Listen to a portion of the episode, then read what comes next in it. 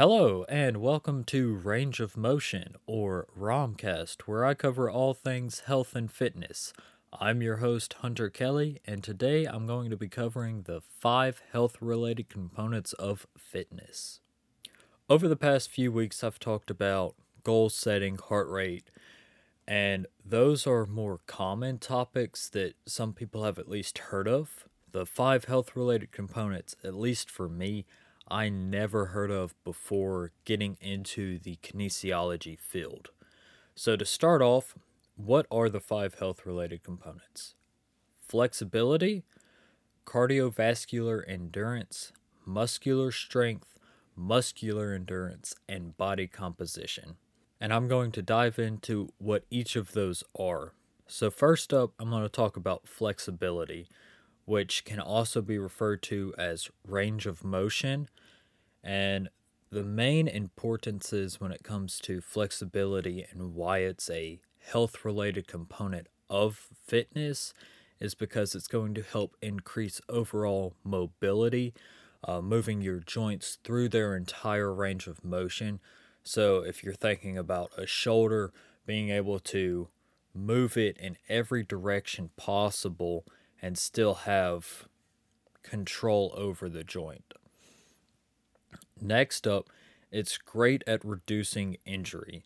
The more flexible you are to a degree, which I will get into, the better off you'll be at avoiding injury because your body's more used to getting into certain certain positions that way you can get out of that same position with ease or with minimal risk of injury.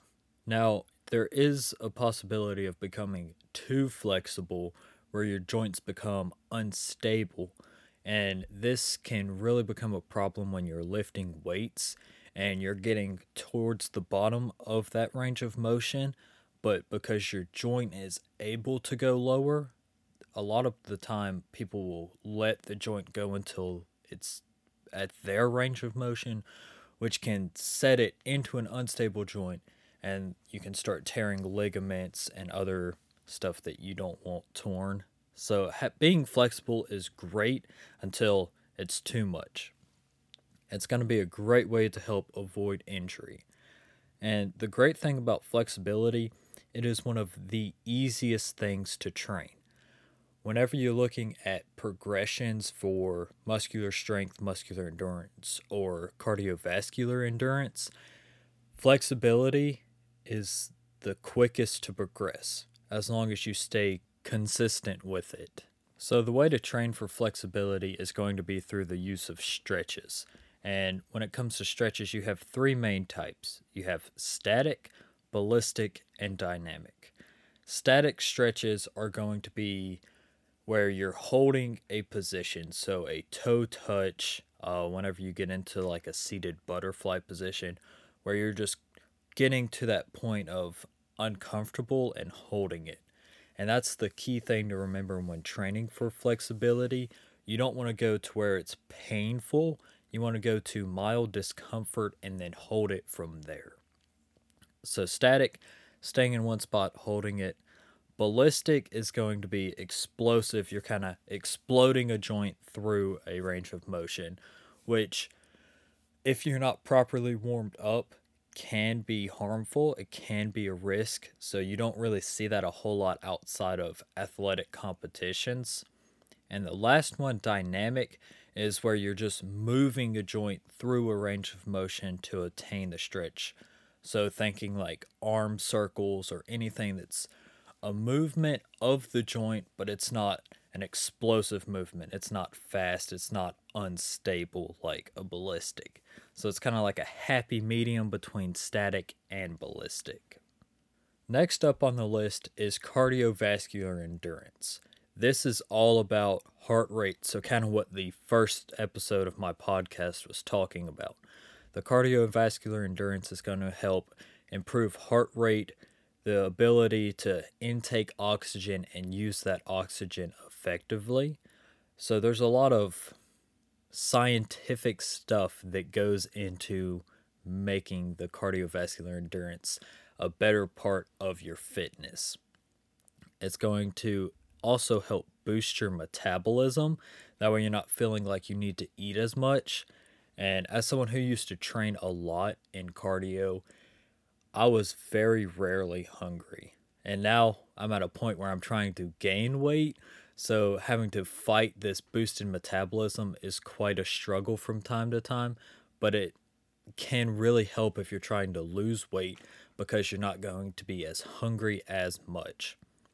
And if you're working on just improving overall fitness, your cardiovascular endurance is going to be one of the best things to do so because next to flexibility, it's going to be another quick progression to get to your goals faster. Uh, the great thing about your heart is it can do a bunch of crazy stuff as far as changing, and it's going to help you stay more fit for your daily activities. So, whether that be walking to work if you're living in a more urban environment, or just climbing stairs, being able to be more mobile while working without having to stop and catch your breath every few seconds or few minutes. It's a great way to start down a fitness journey if you're looking for a fitness based goal. It's also great for other goals as well, but you're generally going to see it kind of shoved out to the side. I know whenever you're scrolling through YouTube, Instagram, anything like that, people can tend to hate on cardiovascular endurance, but it's going to be one of the better things to help you live a longer, healthier life because your heart is the most important muscle in your body. So whenever you're training, I try to help remember remind people of that. That way you're able to live longer for yourself, for your loved ones, whoever it is. But that way you're able to also better keep up with them than someone who's less fit in cardio. Next on the list is muscular strength. And this is exactly what it says it is it is how strong your muscles are. And it's not as far as like a fitness based concern, it's like how strong you are, like, oh, you're benching 225, 315, whatever. It's just being able to be strong enough for whatever your goals are. And that's a big thing that I think people tend to forget because they hear strength and they're thinking the Incredible Hulk, He Man, Thor, all these massive people that are absurdly strong. But to be strong doesn't necessarily encompass all of muscular strength because muscular strength can just come from anything, whether it's enough muscle to stand up off the couch and walk to the fridge, depending on your goals and where you're at in life. Having the strength to do whatever it is you want to do. Now, for muscular strength, this is going to be one of the ones that takes a longer progression. You're looking at earliest two weeks before you're really seeing any changes in yourself or in any aspect of the training before like weight starts to increase if you're using that or anything along those lines. Increasing band tension depending on training styles. It all comes down to that. And the best way to train for muscular strength is through the use of weights. Weights are a great invention that help boost how strong you can be and help boost how well you can lift weights. So, next up on the five health related components is muscular endurance. And this is just pretty much how long your muscles can work before they get fatigued. So, whenever you think of humans, think of us as endurance based creatures. If you think back to uh, cave people and Native Americans, where they're pretty much tracking and following these herds of animals, we had to keep up with them. So, whenever it comes to endurance, humans are pretty well equipped, to go long times without having to stop. So, most people are very well built at being well endured. And whenever you're thinking of fitness aspects of endurance in day to day life, it's going to help you perform simpler tasks, whether it be climbing a set of stairs at work or kind of like cardio, they tend to go a little hand in hand as far as like walking, cycling, anything like that. You need to be able to have the endurance in uh, at least your leg muscles if you're cycling to make it up a hill, make it across long stretches. And the best way to train for endurance is going to be your lower weight, higher repetition. And there's a lot more that goes into that at finding what a lower weight for you is and what that rep range is. Most of the time, we use a rough guide of 10 to 15 reps, and then the weight is going to be something that is moderate for you.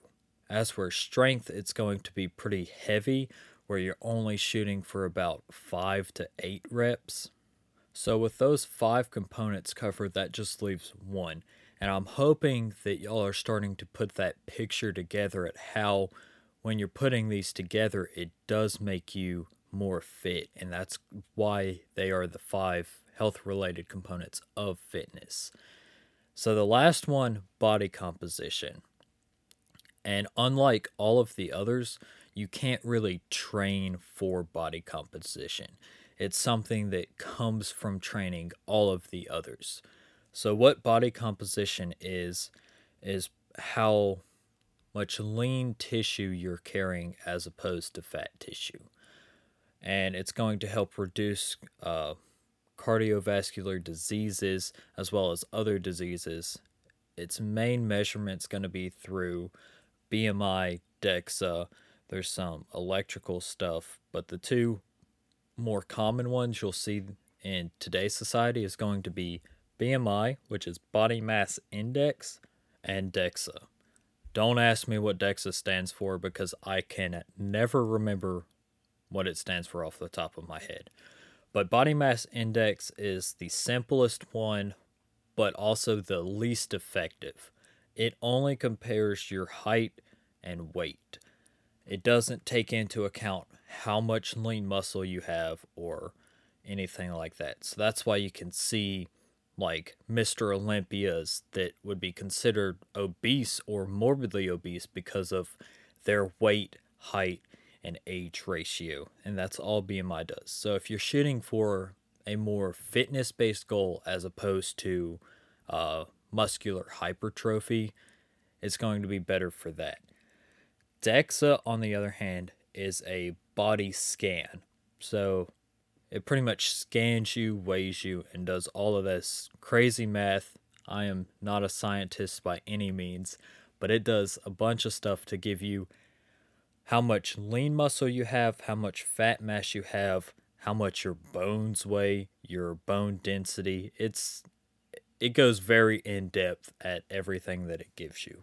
But going back to BMI, it's something that you can calculate on your own. You don't need this expensive equipment to calculate it for you.